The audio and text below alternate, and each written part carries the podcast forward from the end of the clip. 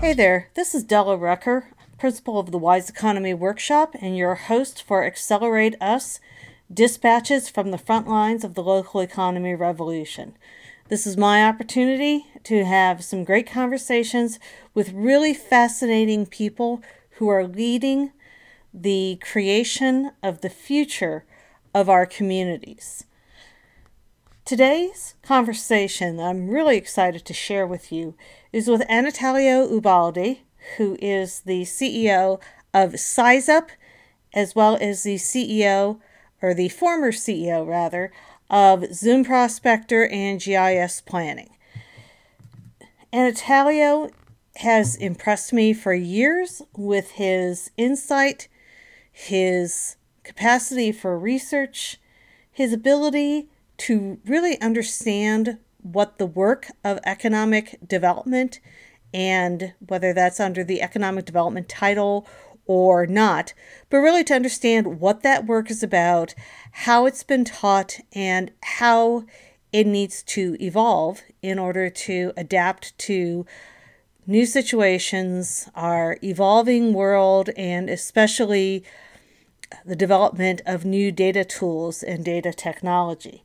He's been a visionary and a leader in that space for as long as I've known him, and probably before. So this is a really fascinating interview with one of the most insightful people in this work that I've known. It also has a fair amount of silliness in it. So if you watch the beginning and it looks like it's just going to be pratfalls, enjoy them, but don't last. And yes, no Anatalios were injured in the filming of this interview. But what you're going to find in this interview is some great insights into how data tools, and particularly internet-driven big data tools, can really be a ground basis for remaking how we do economic development, not only during the current coronavirus pandemic, but into the future. How these kind of tools can really transform not only how we're able to understand the context in which our businesses work, but in the value that we can provide to those businesses as well. So I hope you enjoy this interview. If you saw the video, or you saw the video that Anatalio showed me after we talked. He was in fact sitting on a narrow strip of flat roof outside of the second floor of his house. And I'm pretty glad that I didn't know that quite so clearly at the time we were talking, or all my mom jeans would have just kicked in real hard. As it is, he got to hear me say capiche one time, which is something I always say to my children. So I hope you enjoy this conversation. As always, if you have questions or if you'd like to get in touch with Anatalio, let me know and I'll get you there. All right. So here's Anatalio.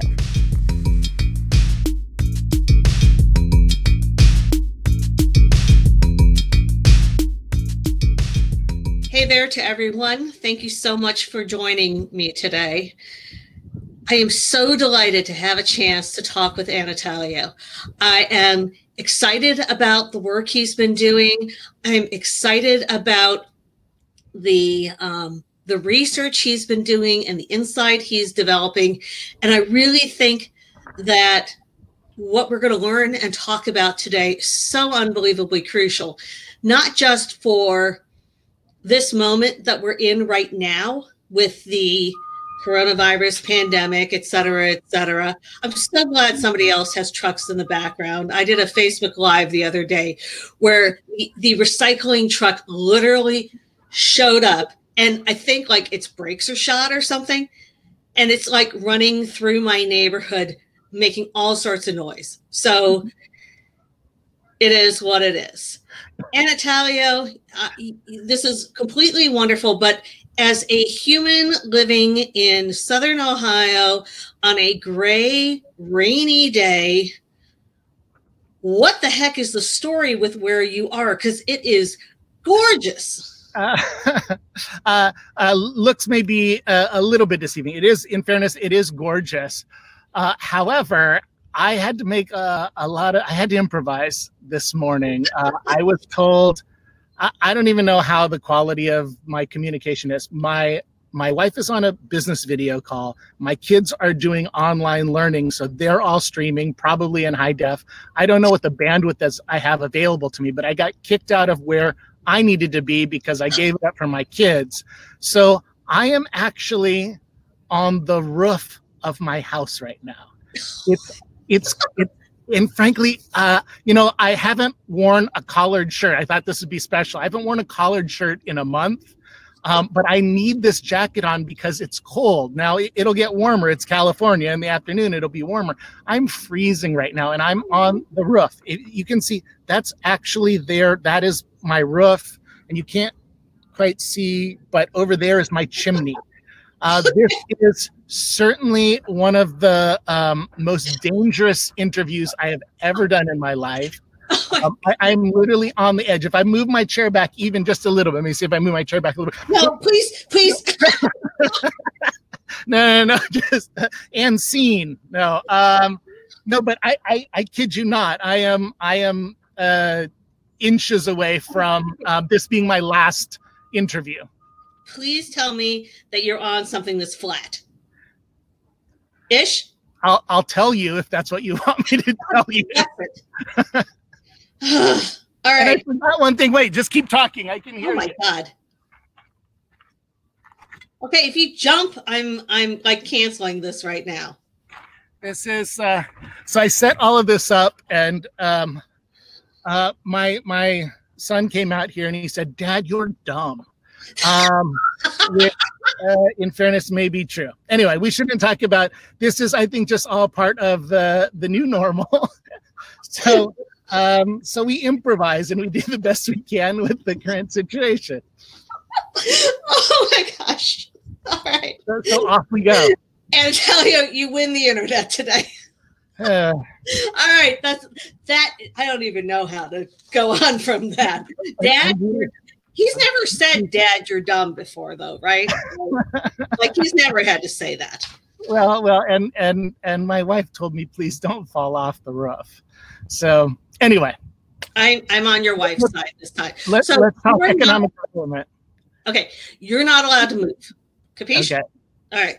So we have had some great conversations over time. I've always incredibly loved your insight and your just your ability to kind of understand the undercurrents of what's going on. And I thought it would be great if we talked today, particularly starting with where we are now, because, we are where we are now, our, new normal, quote unquote, which for most of us does not involve sitting on the roof of our house. God willing.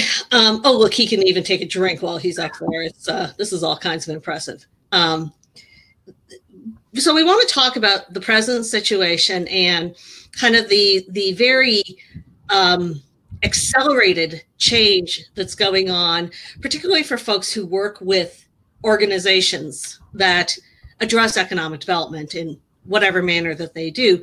But we also want to talk about it as an indicator, as a component, as a continuation with where we're probably going post-pandemic. And as I've said on a few things lately, I really think that what we're encountering is an acceleration of trends that we've seen develop over the last many years. So we've known that business retention and expansion, and I have to be careful with that because I have a Freudian slip that we'll talk about later. When it comes to saying that term, but when it and the terminology for those of you who are not economic developers is BRNE. So when we say BRNE, that means the work that economic development people do to strengthen existing businesses, so retain existing businesses, and also to help them expand when the opportunity presents. So we try not to use a whole lot of jargon, but that's one that I'm sure is going to slip in, and it's BRNE. BRNE means business, retention, and expansion, okay? So as we're looking at this acceleration, and starting with the present moment, obviously, you know, from talking to economic developers, and Anatalio, you talk to folks who work in economic development all over the country, and I believe at this point all over the world, you're seeing and hearing things. And I think it's important to wonder, for us to think about, there's a public health crisis. It's causing economic devastation. What do economic developers need to be thinking about and doing right now in this very moment? So, I mean, there's a variety of things that I think are really quite important in what we're hearing from economic developers. But I think that two that we have to pay particular attention to is, one, this issue of focusing on the most vulnerable communities or segments of our communities. And the second one is focusing on the existing businesses. So let me talk about each of those just a little bit. Mm-hmm. The first is, not everybody is getting impacted by this the same way. So one of the sayings that a lot of people say is, we're all in this together, right? And kind of we are, but we're experiencing this very different ways. Some people are at home and they're functionally, they're so wealthy, they're really more on vacation. And then there are people who are suffering. They're suffering economically. They live paycheck to paycheck. And by the way, that's a lot of people, not just in the United States, but the whole world. Mm-hmm. I think one of the last statistics I saw was that by end of April, so yesterday, yeah, half of people's savings are supposed to be completely exhausted. So what does that mean to have actually no money? So I think what economic developers and public policy makers need to think about is, how do we support these people who are absolutely on the edge right now?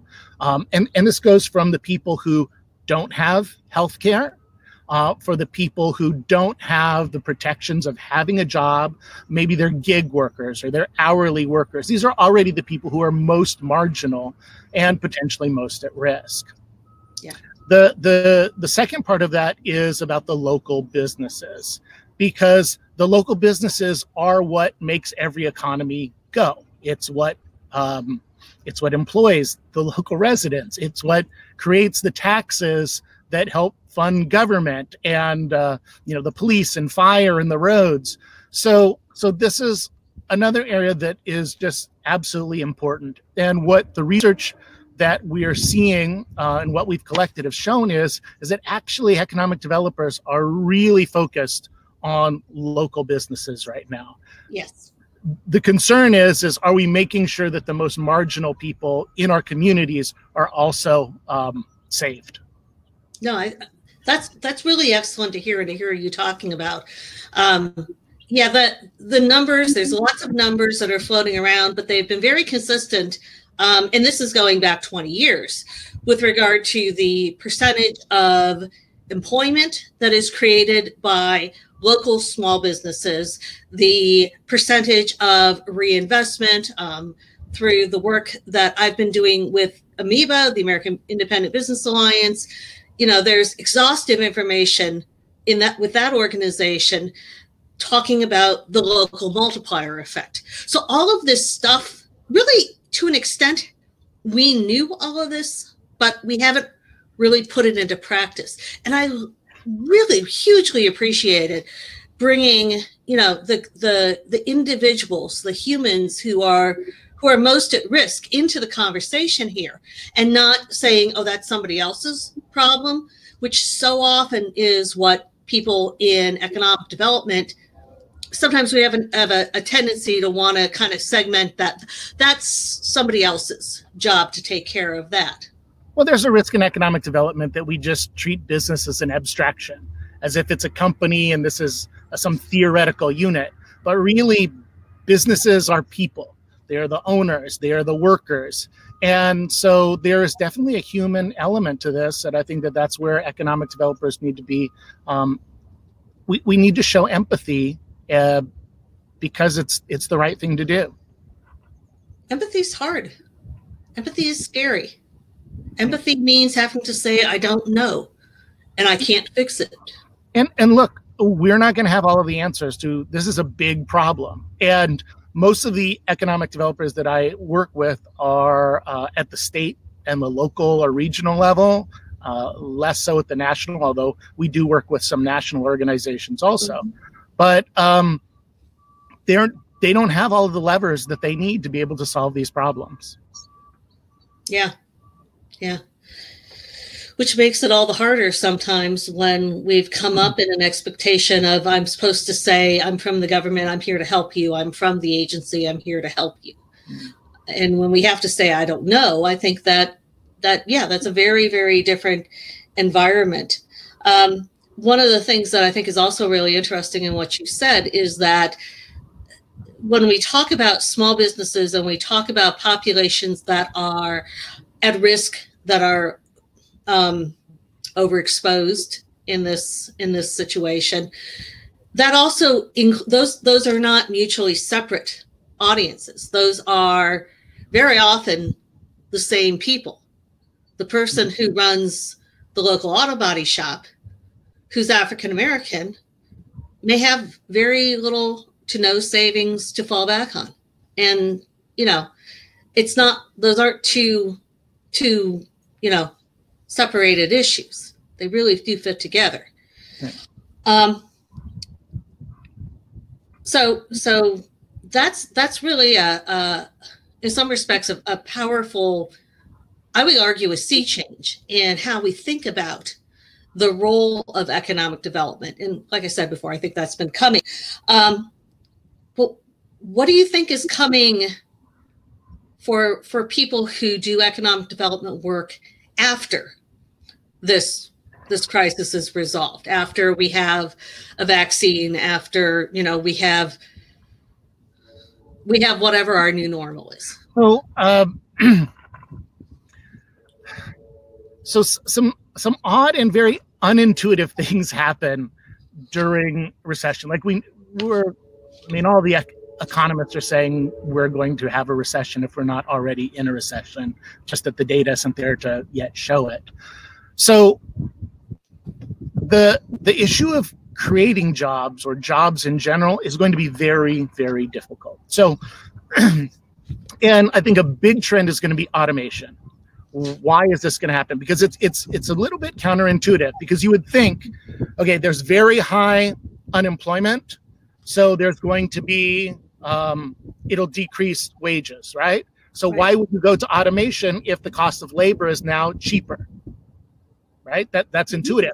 But what actually happens is that for the businesses, their revenue goes down so quickly that the relative cost of labor, right? Because they used to have this much, so it was a smaller portion. But if it decreases, the relative cost of labor is now much higher. So what does that mean? That means actually in economic bad times, businesses are going to double down. They're going to really focus in on automation. So, and the data shows this from the last three recessions. Mm-hmm. And so it's not the first thing that you think will happen, but every time that we've come out of recession, there's been a big focus on automation, whether it's software or robots or whatever that situation is. And who gets hurt by this? Who the people are who lose the jobs is very clear. It mm-hmm. is the most marginal groups. It is the people whose jobs are most easily automated. And so these are some of the people who have lower incomes, less education levels. But for people who think that they're going to be able to save their job or their industry is going to be protected because they have a college degree, that's not the case. This, I think, it's just becoming wider and wider in terms of who are impacted. So for economic developers or investment promotion agencies who are measured on this metric of job creation, they're also going to be in a very difficult position, because how do you create jobs in a situation where automation is so powerful? Kind of related to that issue is this issue of there's this decoupling of GDP from jobs. Like GDP keeps going up, right? But the jobs that aren't necessarily, like, you can just get so much more productivity, either out of a person or a person that's aided by software or robot, right, or whatever the case is. So those things are, you can have an economic recovery, and I will kind of say that as loosely, because again, the question is recovery for who, right? Yeah. So you can have increase of productivity without the increase of people. And if you actually drill down into the data, you look and you go, gosh, there's all these metros that over the last few years, or last couple of decades, have had so much economic growth. But then you look at, well, what was the actual impact of all of this growth on median wages or average wages? And there hasn't been an increase. In fact, some of the most economically robust places in terms of output, economic output, incomes have gone down. Yes. So I think that these trends are going to accelerate in ways that we as economic developers have to be prepared for. How would one prepare for that? I mean, that's a profound change. Do you have a sense of what being prepared for that looks like, possibly, at this point? And I know we're getting into, sort of crystal ball land here. Yeah. So I'll just give three quick answers. All of these actually just, I wrote a piece for FDI Intelligence magazine somewhat recently about this. And the short version is this. One, there needs to be transitioning of work and people need to be reskilled. So that's the first thing. The second is that regions, economic regions, cities, whatever the areas that you serve as an economic developer, they need to be on the winning side of the tech transition. And, and the question is, can everybody be a winner?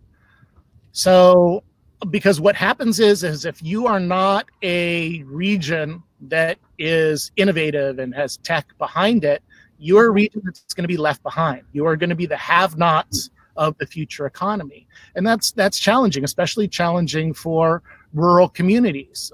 If you're a rural community and you don't have access to broadband, it's not a good future.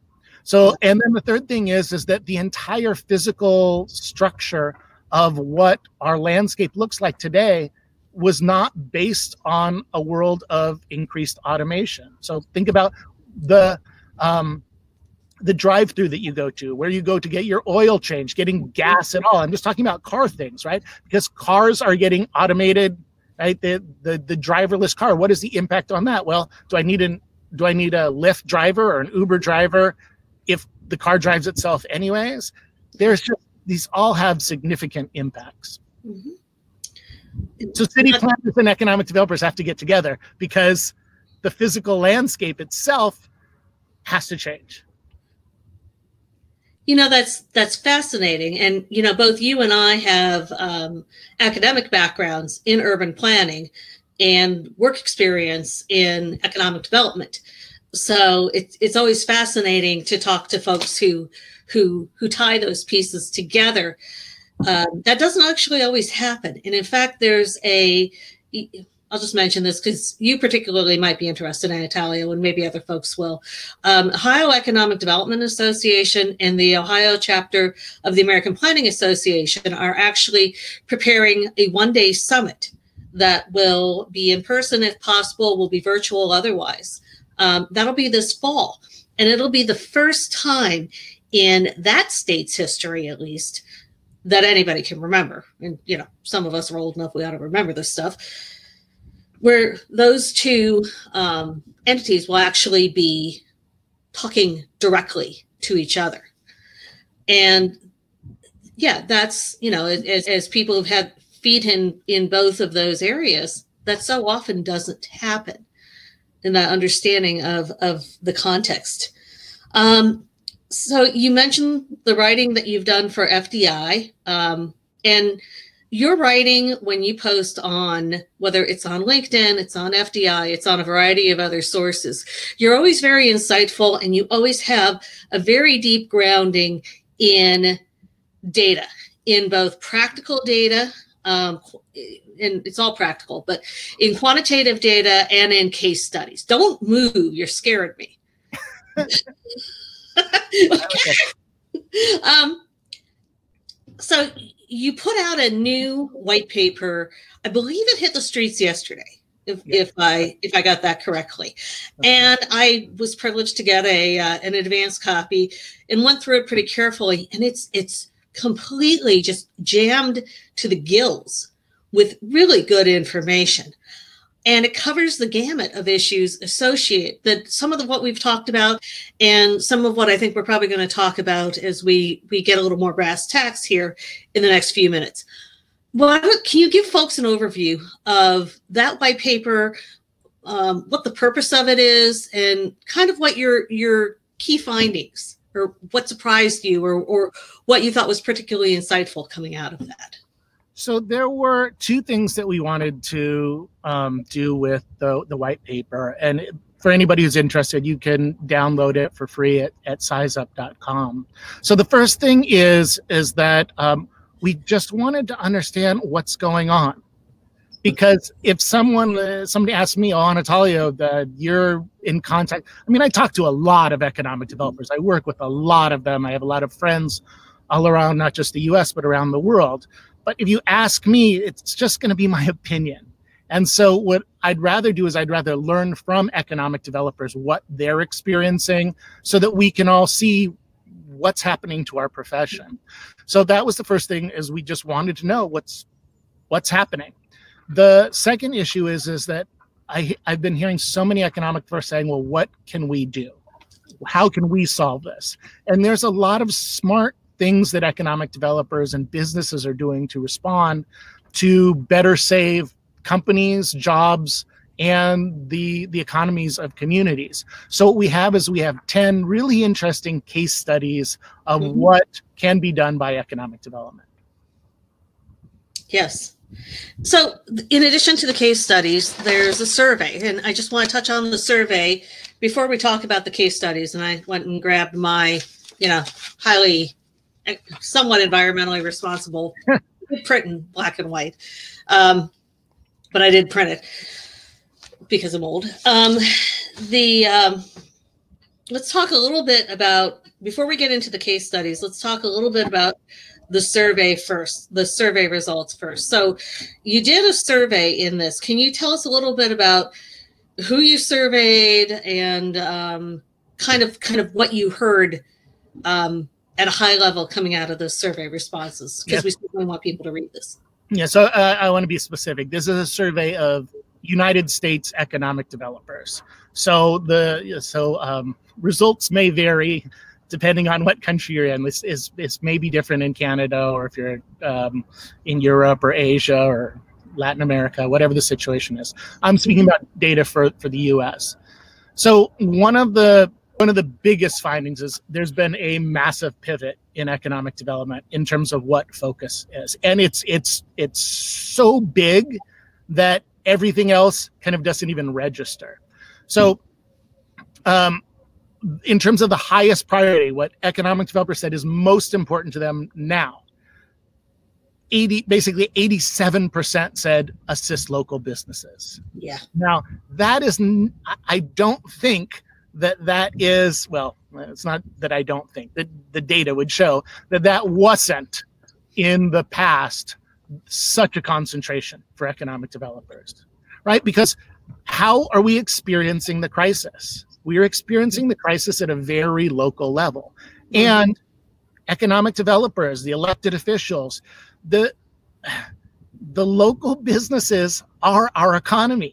I don't know any other way to say it. Like, this is what drives all of the things that we want to happen in our communities. So that's the next most important thing at 4.3% is assist laid off workers. Okay. You said 4.3? Yes. So basically you're talking about number one is 87% of the priority. And then the second most important thing is 4%, but it's still interesting because assist laid off workers, I would say, is probably something that 0% of economic developers did before this. And it's now the number two. So, but in fairness, it barely registers. Yeah. Wow. And, you know, it's interesting because the training, which you've done economic development training for IEDC, I've done it for IED, and you've done it for like a zillion organizations, but I've done it for a few as well. And the language has always been business retention and expansion is very important, and it's very important, and it's very important, and we need to be doing it, and, you know, et cetera, et cetera, et cetera. But it has, I mean, and I'll be blunt, is that I think a lot of times that has been honored more in the breach than in the doing, you know, because it has been something that is difficult for people to do, especially if you came to economic development from a sales or a marketing background, which is to me one of the fascinating things about people who work in economic development is they come to it from, you know, 100 different career paths. And to see that pivot, and I've picked up on, you know, I haven't done the kind of research that you have, but to the degree, you know, I've done a lot of listening and talking and hearing, and I'm hearing the same thing. And it's extraordinary how intense that that shift has been. What's wrong? But we haven't done BRE very well in the past. Why don't you talk a little bit about what you've seen? Because I know this has been a really particular area of focus for you. And reading, for example, your articles on LinkedIn, going back a year, 2 years, it's there's a huge amount of insight on how exactly the things that we've said to do work and don't work. And again, bring your very empirical, very data-driven background to it. What have you seen historically in the way that we've done business recruitment and business? I see. Now, here's the interesting thing. I mentioned a Freudian slip before. I just did it.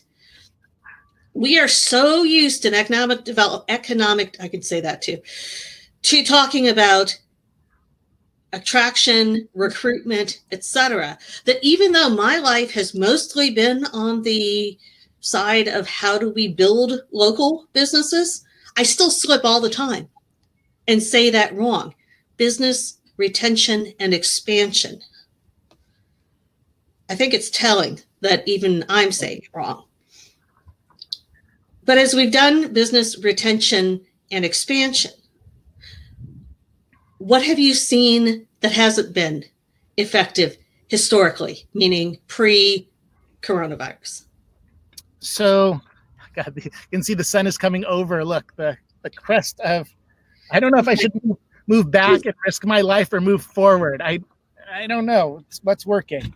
I'll stay forward a little bit. Please stay forward. Give me the heck out. So, look, how you had your whatever you call your Freudian slip or whatever, it's a longer conversation, which is not for right now, but there's a lot of inertia, and there is tradition in the profession, and I think that we just always have to question tradition to see if it makes sense for what we need right now. So my background, I worked in local economic development. I did business attraction. I also did business retention and expansion. I did Main Street programs. I did redevelopment, all of these types of things. I did downtowns. And one of the things that I experience, and I imagine a lot of people who work in BRE work experiences, is that there aren't all of the levers that we would like to really be able to be helpful. And I used to go out I would do the tradition because this is what I was told when I came into the profession. Sorry, I just have to move this table or I am going to either. I know, there's a risk. But always a risk. I just don't want to be a witness. If I move forward, that I at least avoid skin cancer.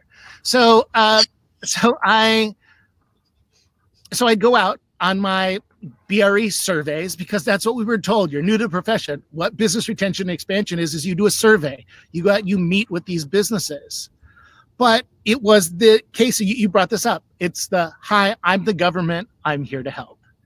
And what could we actually do to help? Because some of these businesses, certainly businesses today, they're having problems making payroll. You think they're really gonna have that conversation, not just now, but anytime with somebody from the government? They're probably not gonna have that conversation with a business colleague, or maybe not even their spouse or whatever the case is. So those types of problems, like, we're not that well equipped to solve. Now, if you need a curb cut or you need some type of change of zoning so that it's a retail space, but you want to move it into services, absolutely. Those are things that we can do well. But coming out of so many of those interviews, there were a lot of things that we couldn't do. And here's another problem is that sometimes people associate business retention and expansion with small business. And I'm not sure that is correct, because most of us in economic development, we're in organizations that are short-staffed. I've served communities of 7,000 people. I've served communities near 1 million people. I've been in ones of around 100,000. And guess what? It seems like the staff size is always the same. It's too few people. So what do economic developers do? Well, what we do is we say, okay, if we have limited time, who are we going to serve? Guess who that is? That is going to be the biggest employers. That is going to be the fastest growing businesses. Mm-hmm. So, it's not the economic developer's fault. It is just an issue of being practical, which is you have limited time. So who gets the attention? It's the biggest businesses in town. So BRE almost built into a model in which it requires human beings to go out and meet and solve problems. Mm-hmm. Have to abandon the vast majority of all businesses in your community. So that's a problem. By default. Yeah. And it's no one's fault. It's just that a human-driven, a labor-driven model is difficult to reach a lot of people. Now, I think there's been some really interesting innovations that have happened. Allison Larson talked about some of them. There's some great work being done in British Columbia. There's things like they're doing more focused or industry roundtables and people getting together and helping businesses solve their own problems. Because no matter how good we are as economic developers, we simply can't know every industry. We have to have a high level of competence in the ones that we're specializing in. But these people know their problems better than we ever will. It seems like there's a movement now away from the survey. One of the headlines that came out of a conference I recently attended was the business retention and expansion survey must die. Which, okay, got it. But I mean, another question is, who is that survey for?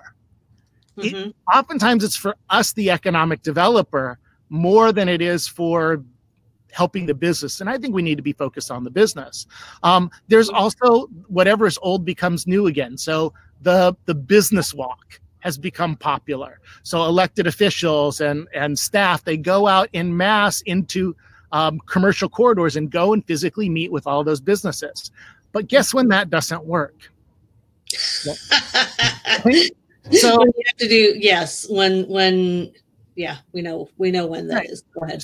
So if you're in lockdown or you're having you need physical distance, people don't want you to come visit them, right? Mm-hmm. So the whole idea of helping businesses by spending personal time with them, face-to-face time, like, no thank you. Everybody is saying no thank you right now. Yeah. So all of these things are the trends. I see some innovation happening, but there's still inertia in this, and it's because, so it's a longer conversation, but a lot of the education about how to do economic development is incredibly outdated.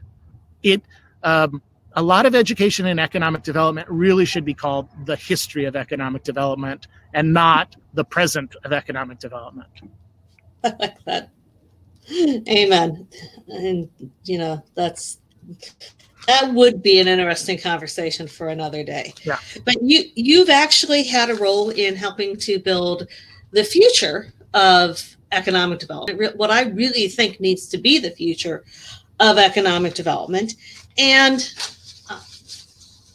it's the reason why I think it fills that role is for one of several reasons is that it changes that dynamic from, I'm from the government, I'm here to help you, I can't really do all that much, and I want you to spend your time telling me stuff so that I can go back and do my job, which is kind of been a big piece of what's been happening previously.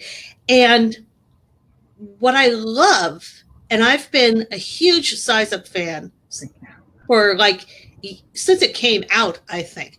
I've actually used it for corridor marketing studies and, sort of business retention strategies and a lot of these kind of things. And what I love about it is that it is granular data to that small business size that, you know, even if you doubled your staff, you couldn't reach, that we now realize more than ever how important they are.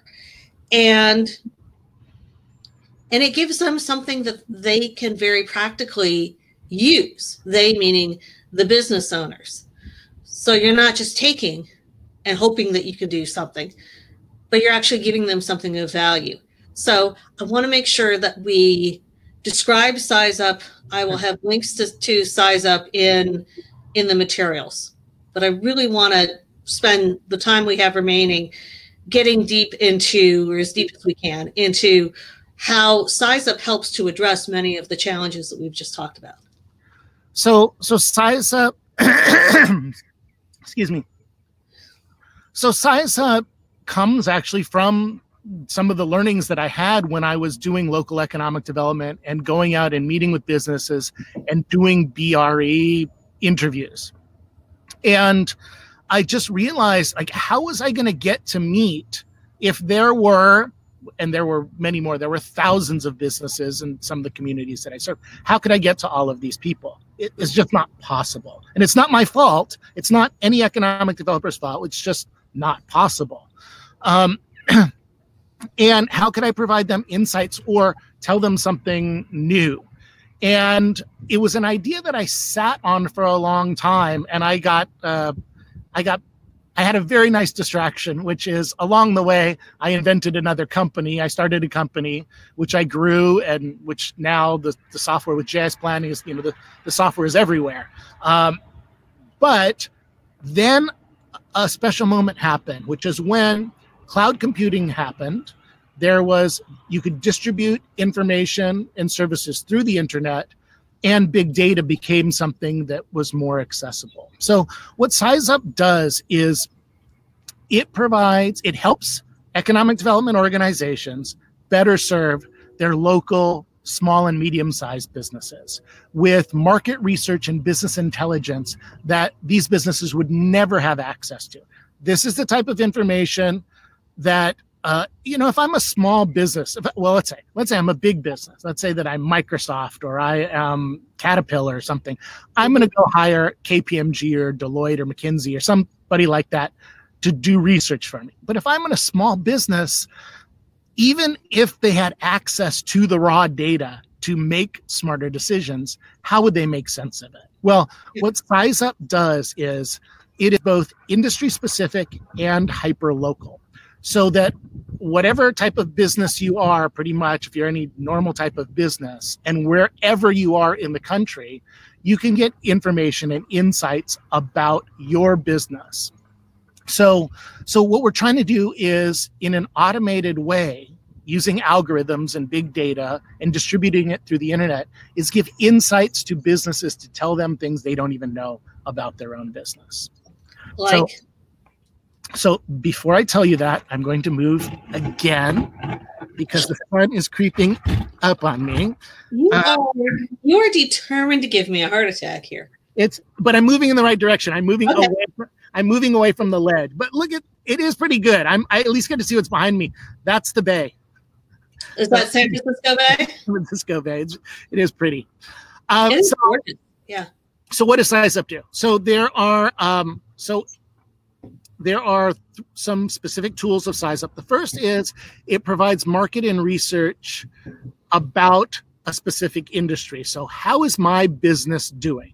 So benchmarking my performance. Now, would businesses like to know how they perform versus, so if I'm the local architecture firm, would I like to know how I'm performing versus others? That's important. I'd just like to know.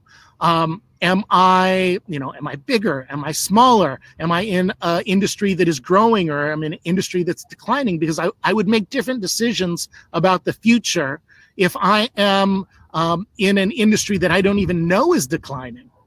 Mm-hmm. I would still want to be able to make those decisions. Or am I paying my employees a competitive wage? Or am I overpaying? All of these types of things are answers that they can get in SizeUp. Another thing that they can do is they can go in and they can use our tools to find new customers, find suppliers. If they find them locally, well, that's great for economic development because of the economic multipliers of doing business and keeping the dollars in the region. Also, they can optimize their advertising, the businesses can, because small businesses, many businesses know that they need to do marketing and advertising, but they don't know how to do it. But in today's world, if you're doing mass market advertising, it doesn't work. We're not in an era of there's just ABC, CBS, and NBC, and then you can reach everybody. Things are much more targeted. So we give the tools so they can say, in my industry, let's say that I am I'm a dentist, and I want to figure out what are the most underserved markets in my community so I can target them exactly.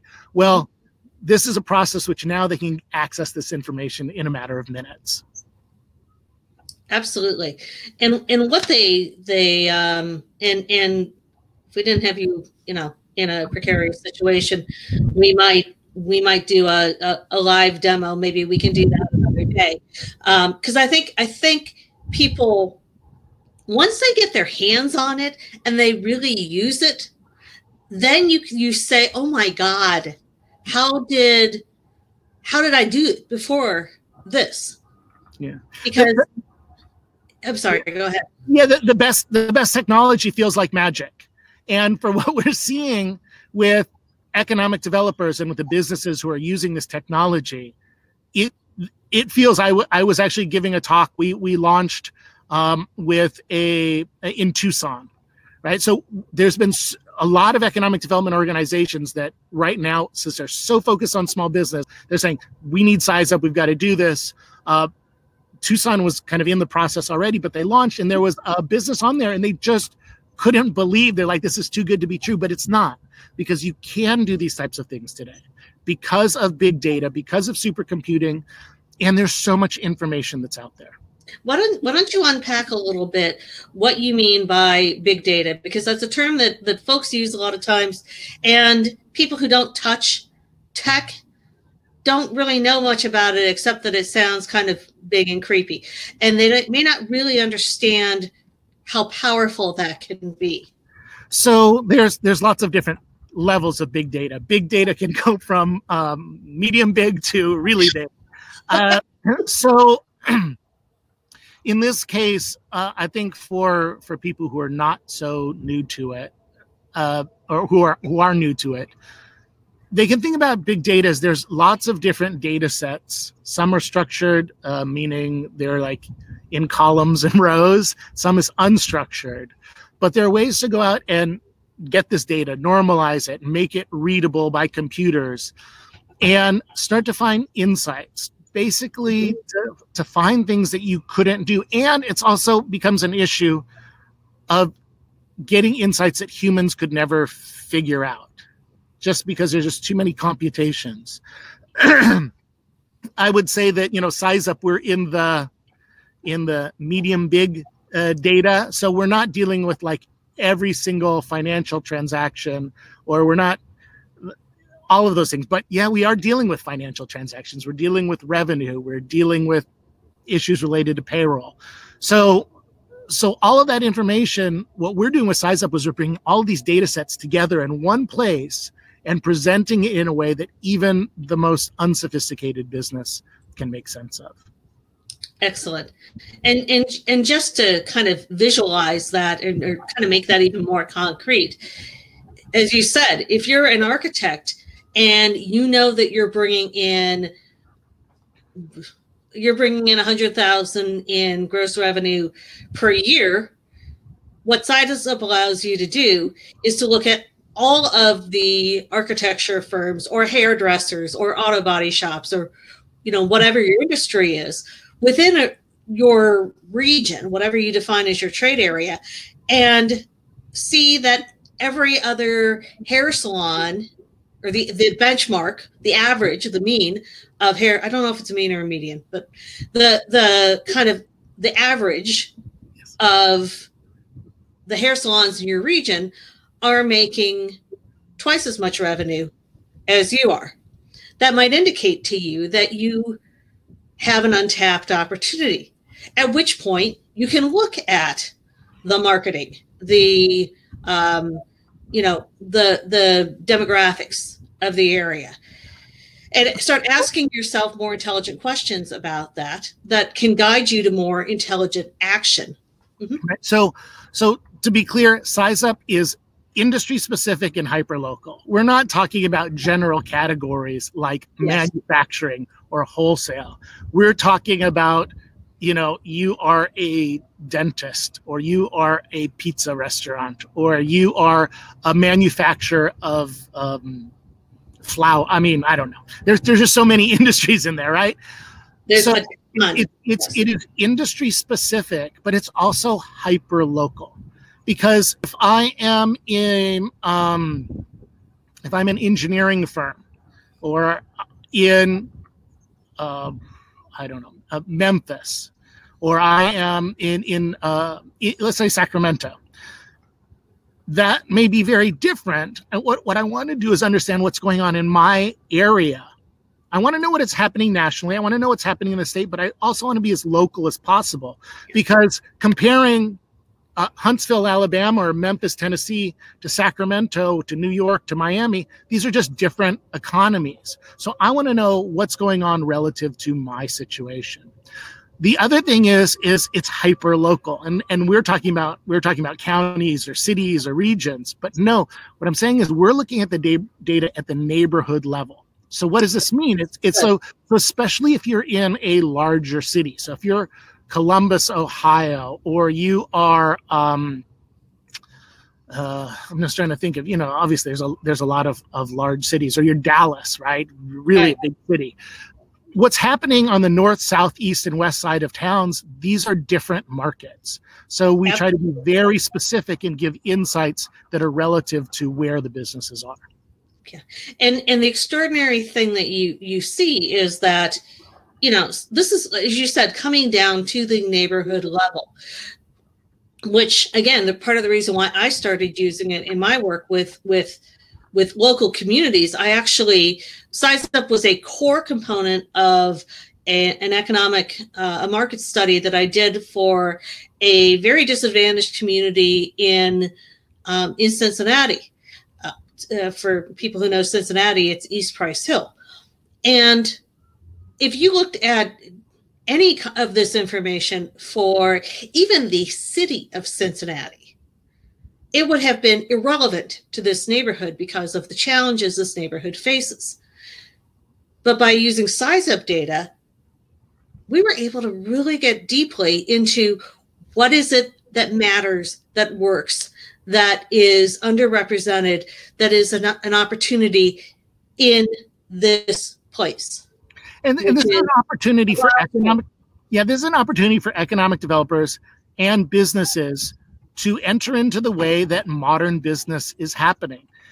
If you are a successful big business, you're making data-driven decisions, like, because the cost of not doing that is too high. The risk and failure is potentially far too high. So, and here's the thing: it gets to this issue of scale. With software, with SizeUp, you you as an economic developer, you actually can provide services to all of your businesses and at the times that they need. Think about this, our offices, when are our offices open? So maybe we're open from 8 to 5, but if you're a small business owner, you're an entrepreneur, what are you doing during that time? You're working. Maybe you don't have time to go down to the economic development office or meet with the SCORE advisor or go to the SBDC because you're doing work. Well, when you provide online services, now these businesses can get this information at their schedule, which means they can do it in the evenings or the mornings or the weekends. And it's completely scalable because guess what? Servers don't get tired. If you need more computing, you just add more computing, which is something you can't do with economic developers. And I do want to point out that this is additive. This is complementary. This is not that SizeUp is business retention and expansion. It is a component of a series of economic development services that more and more communities are adding. And why? Because it's just, it works. The economics work, the value. And everybody, there is no elected official saying, oh, small business doesn't matter, right? Puppies and kittens, yes. Right, so what's happening is that, you know, this is a way for economic development organizations to show, hey, we're doing things for our local businesses, and for the elected officials to point to it and say, hey, we're providing you market research that if you went and you tried to get this, this would cost you, you know, $50,000, $100,000, but we're giving it to you for free. Yeah, it addresses so many of the, and I sound like I'm shilling, and I'm not. I don't have any paid relationship here. There's no check crossing my plate as a result of this. Sorry, Della. Sorry. There's no check coming for it. But I appreciate your fond words for SizeUp. No, and I, like I said, I've been a fan and a user for a while. You're having to hunch closer and closer, and we're coming up on an hour, so I want to give you a chance to kind of have some last words and prevent your skin cancer from developing. And okay. People with my complexion, I got some sun. Why not? Yeah, why live in California and not get sun? It does seem stupid to me, but hey, I've been in Ohio for a long time.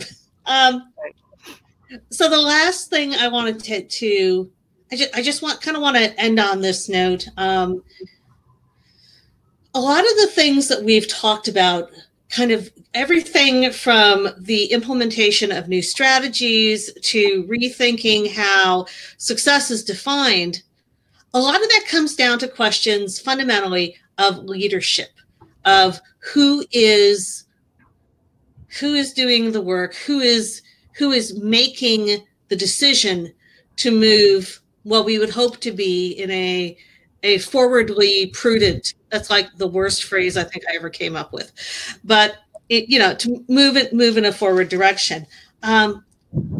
So as we finish up here, and tell me anything else you want to, but what do you think economic development leadership looks like in this context?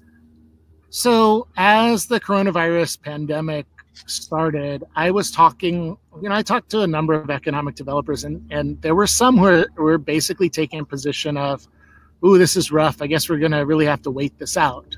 And I thought, I don't think so. Like, I don't think we can.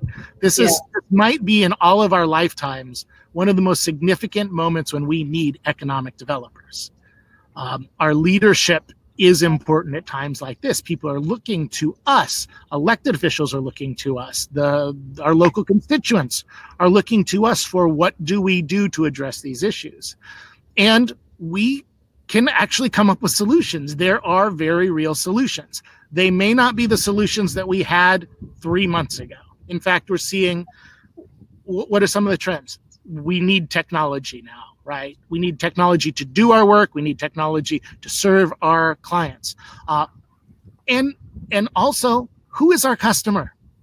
Who is our customer in economic development? This is worth thinking about, because I think we just discovered the local businesses are our essential customer. And we talk about, right, essential is a new word that gets used a lot. The essential, the essential customer of economic development is our local business.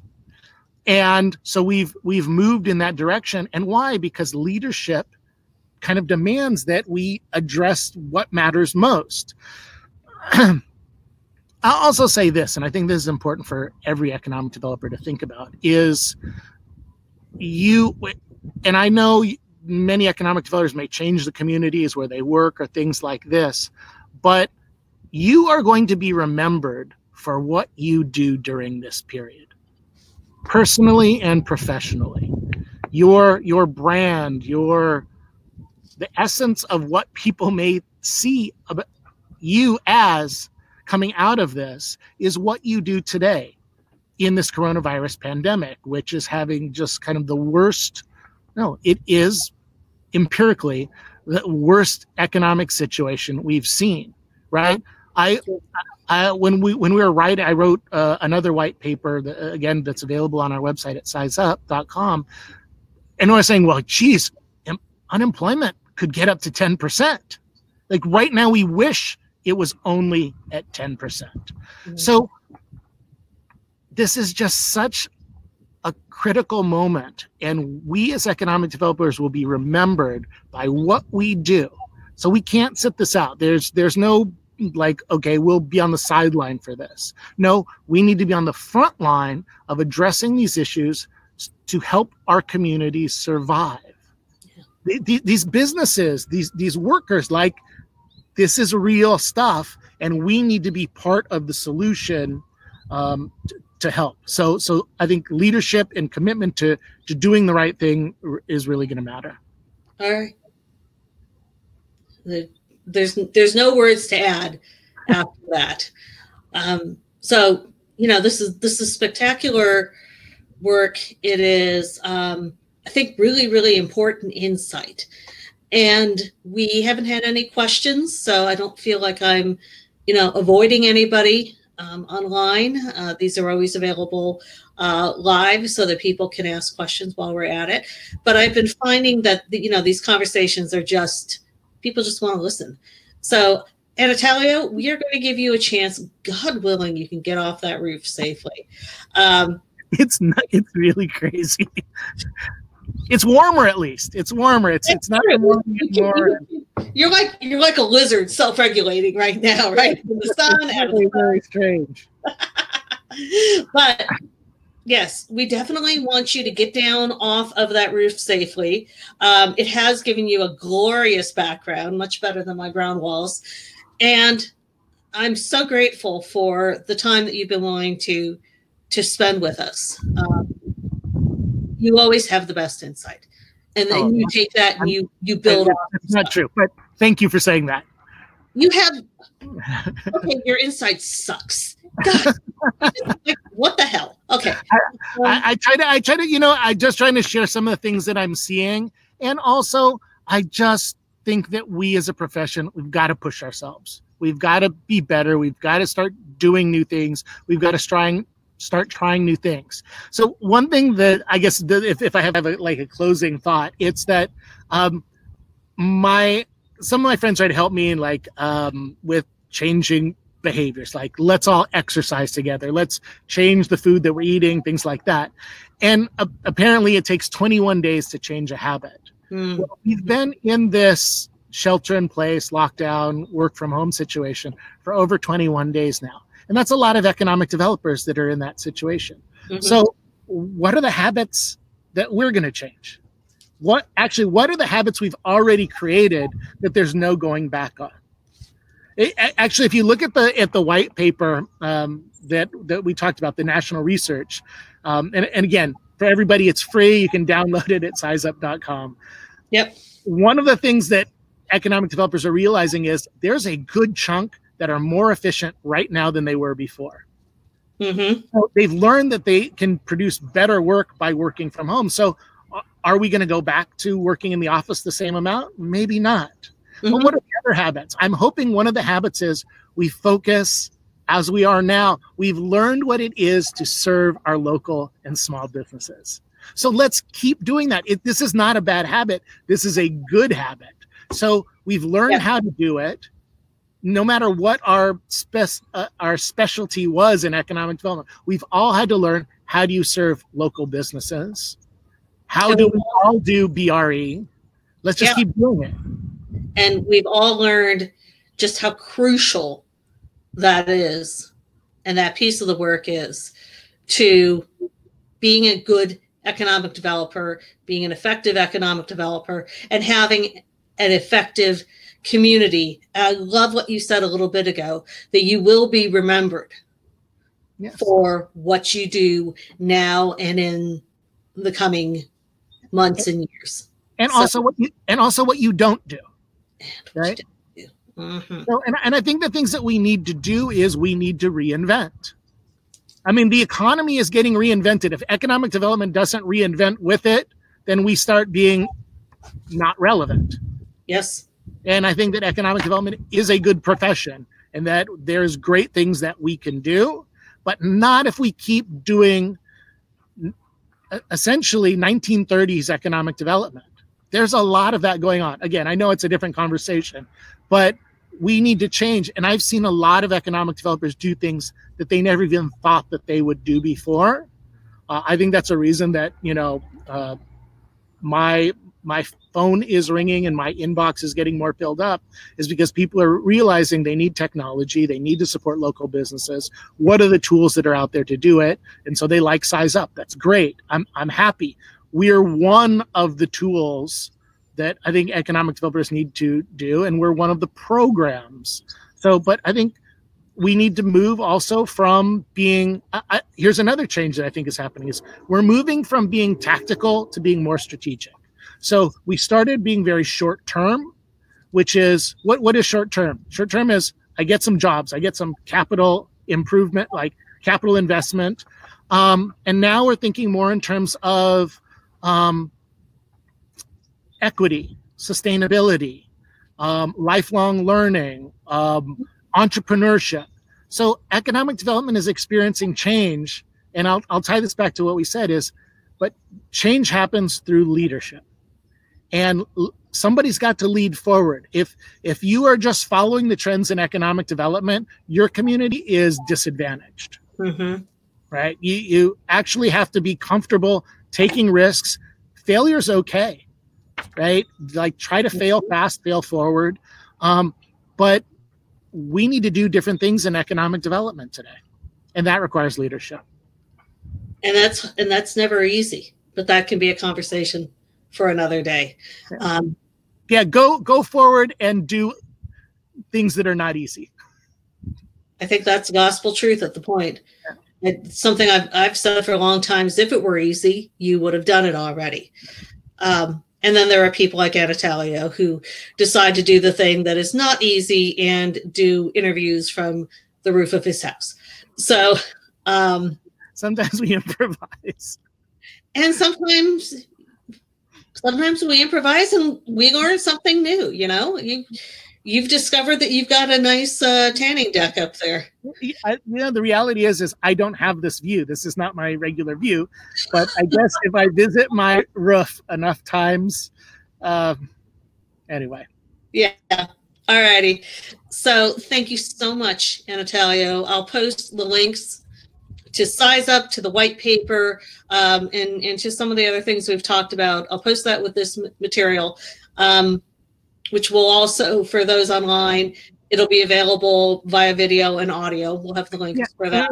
Anybody who's watching, please feel free to reach out through LinkedIn. Some of the data and the information that I presented, that we talked about, I've done LinkedIn pulse posts, our blog, the white paper. So it's all available. I'm pretty easy to find. When your name's Anatalio Ubalde, you can find me on the internet. Yeah, you're easier than I am. It's like crazy. They ain't no others. Thank you. Thank you again. You're welcome. All right. And we're going to turn this off before you attempt to get down. All righty. All right. Thanks. All right. Take care of yourself. All right. Everyone. Be safe. Right. See ya. Bye.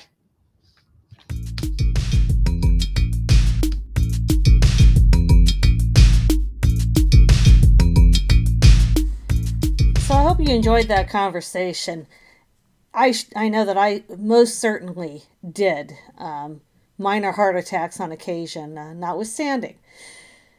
When it comes to thinking about how to manage and adapt and move into the future that our current pandemic just seems to be accelerating us into, even faster than we were moving into it already, it seems very clear to me that making effective use of data tools is crucial.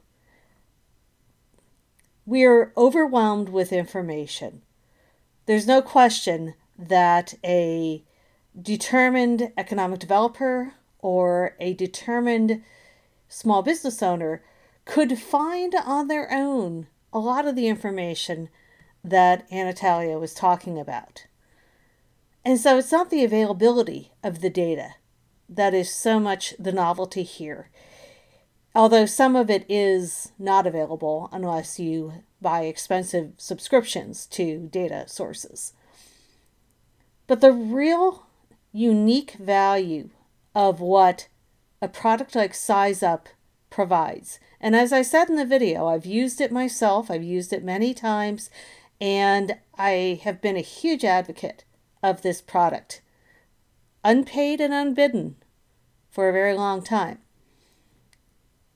But the beauty of a product like SizeUp is that it makes that data accessible and usable, not just for the economic development people, but for the independent small business. And if there's one thing that we know about independent businesses and small businesses at this point, and about economic development staff, is that we need accessible, manageable products, manageable ways to work with data that doesn't give us additional friction, or gives us as little additional friction to that usage as possible. And the beautiful thing about SizeUp is that it puts that data into people's hands in a way that they can really use and actualize. You want to figure out where your advertising ought to go based on demographics? SizeUp will help you figure that out. You want to understand what the potential for a business in your market is in terms of revenue? SizeUp helps you figure that out. And so that becomes an incredibly valuable tool, not just for the businesses, but for folks who are trying to help business communities. Because what we don't want to do is waste their time with a lot of, so how are you doing? And give us information so that we can go back and write grants that we may or may not get kind of information. What they need from us now more than ever is help that they can act on, help that they can put into action to increase the odds that their business is able to survive and to thrive for the long term. And it's that kind of being a productive, helpful, hands-on resource that I really think, and have said for a long time, that I think is the direction that economic development, whether you practice under that name or you do something related like community development or downtown revitalization or whatever, we have to pivot from thinking that we will market our way out of problems, that we will promote our way out of problems, and we have to pivot to being the help, being the supporters, being the advocates, being the organizations and the people who help those independent and small businesses do their jobs better. We've had a history of assuming that an independent business owner or a small business owner is able to do everything in and of themselves. And that sort of cowboy mentality, and some small business owners act on that too. They've kind of bought into that as well. But that's put us in the fragile situation that we have now. And for that reason, it is more important than ever that we adopt and learn to use and share and collaborate around tools such as SizeUp. So I hope you found this conversation useful today. I know I certainly did, and I'm always grateful for Anatalio's insight and his time and his not falling off the roof. So until next time, I hope you're able to realize and grab the opportunities that are in front of you to see the accelerating of this period of transition as an opportunity for you, for your organization, for the businesses and the people that you care about, as opposed to being a threat. So until then, take care and go get them.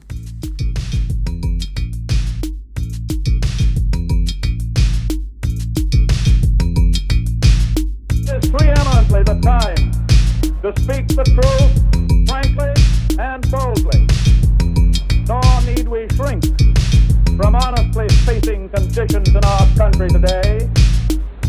This great nation will endure, as it has endured, will revive and will prosper. So first of all, let me assert my firm belief that the only thing we have to fear is fear itself. Nameless, unreasoning, unjustified terror.